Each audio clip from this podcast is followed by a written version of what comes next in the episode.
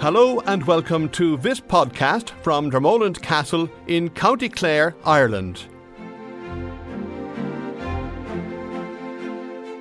In this series, we'll hear about Dromoland Castle, the people who work there, and what's on offer to guests on the vast estate and in the magnificent county of Clare. On today's episode, we meet David McCann, Executive Chef at Dromoland Castle. David McCann has worked at Dromoland Castle for over 25 years. He is not only executive chef at Dromoland Castle Hotel, he is also responsible for the restaurants at the Inn at Dromoland and Dromoland Golf and Country Club. With no family background in catering, how did David get into the business? I'm originally from Drogheda came from a large family. My father, who probably didn't get a, a, a chance uh, in education, he was a guard, but his focus on his children was to educate them. So he was a disciplinarian and uh, mad about the books. I wasn't so mad about the books, and so I've no background or no family background in catering. So I just didn't work at school, and I fell into it. So I went to CERT. Um, wanted to go to Cathal Brugha Street, but I ended up in Killarney with a great bunch of people my first job was in Dundalk, which frightened the bejesus out of me, uh, and thought this is not for me.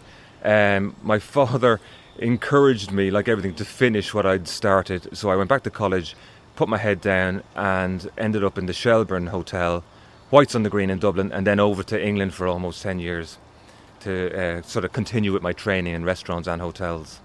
You came back to Ireland eventually, obviously. Where did you go to first? Uh, I, I first, I, was in touch with Francis Brennan of the Park Hotel in Kenmare.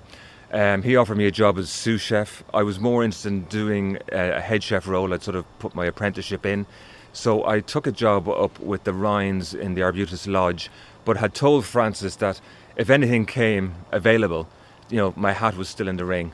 And subsequently, two months later, he contacted me. Was it okay to put my name forward for a job in Dromoland? And 24 hours later, I was being interviewed by Mark Nolan, the general manager here at the time, and still. What has kept you cooking? What has kept you interested all these years? I suppose, like things, I've been here a long time and things have moved on so much. Like, to be honest, this was a sleepy 60 something bedroom hotel when I arrived. Uh, you've got 97 rooms now. You've got a golf club with a the Fig Tree restaurant. We've got a second hotel in the, the Inn at Dromoland. And then you've banqueting and banqueting was something I hadn't done before. So, all of a sudden, within a few years, we had all these different outlets. So I would have said initially my total focus was on the Earl of Thomond restaurant in the castle.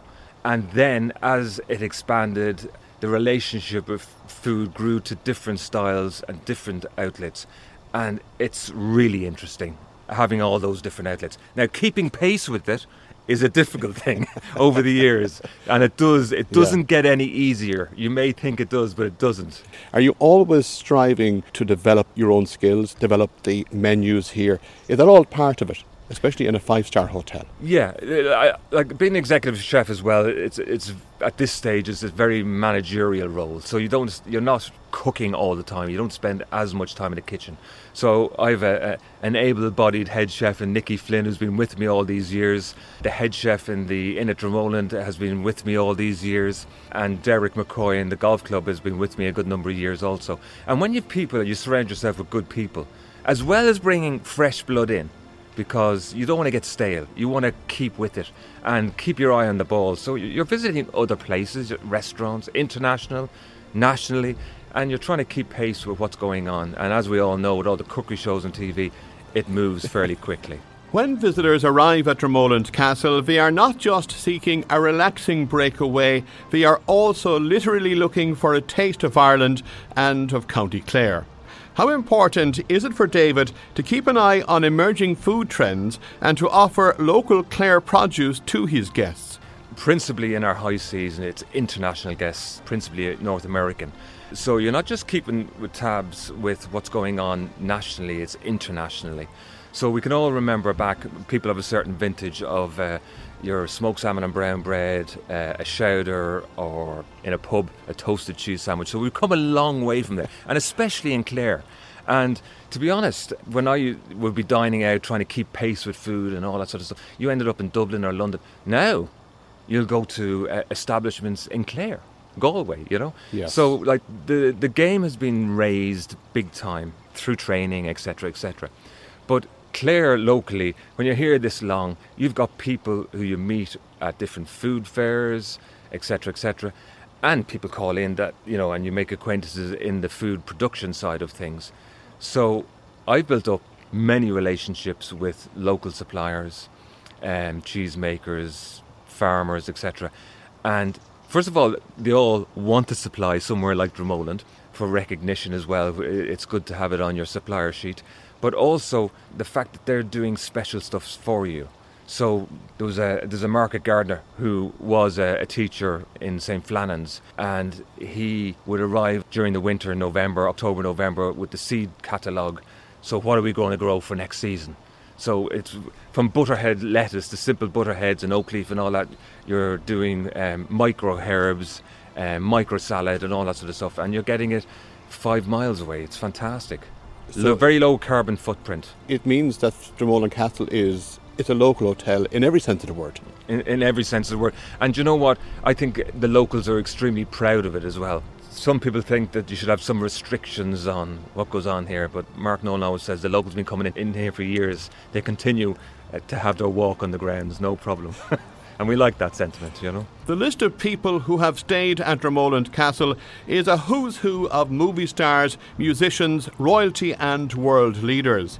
So, does David and his team cook for all these guests, or do they sometimes bring their own chefs with them? Generally presidential, like Mugabe was here and he brought his own people and he had his own specific type of cuisine that I wouldn't know much about. Yes, you could research it and do it.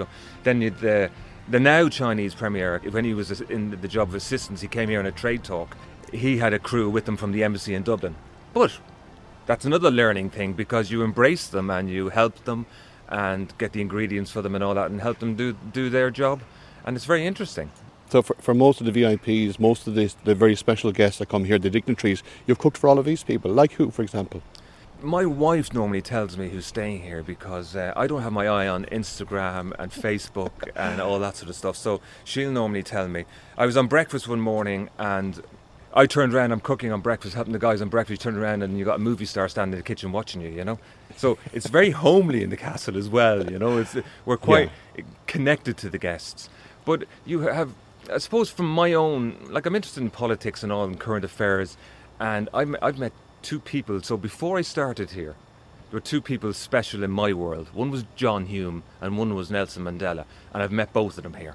Here in the building Yeah, as well. so that makes it. This is a special. Uh, you mentioned uh, Robert Mugabe, the late president of Zimbabwe. That was a rather strange situation. He arrived here unexpectedly. He had issues with his plane in Shannon Airport. What do you remember of that night? That, that night, um, it's quite a number of years ago, but it was. It was a case you get a call from Mark, and it's sort of all shoulders to the wheel. And you came in, and you're getting information. It's all systems go, and then all of a sudden it can change like that. Yeah. He had a lot of um, background staff who they come in and they're swarming around you. They want to watch what you're doing. They're very suspicious of everything.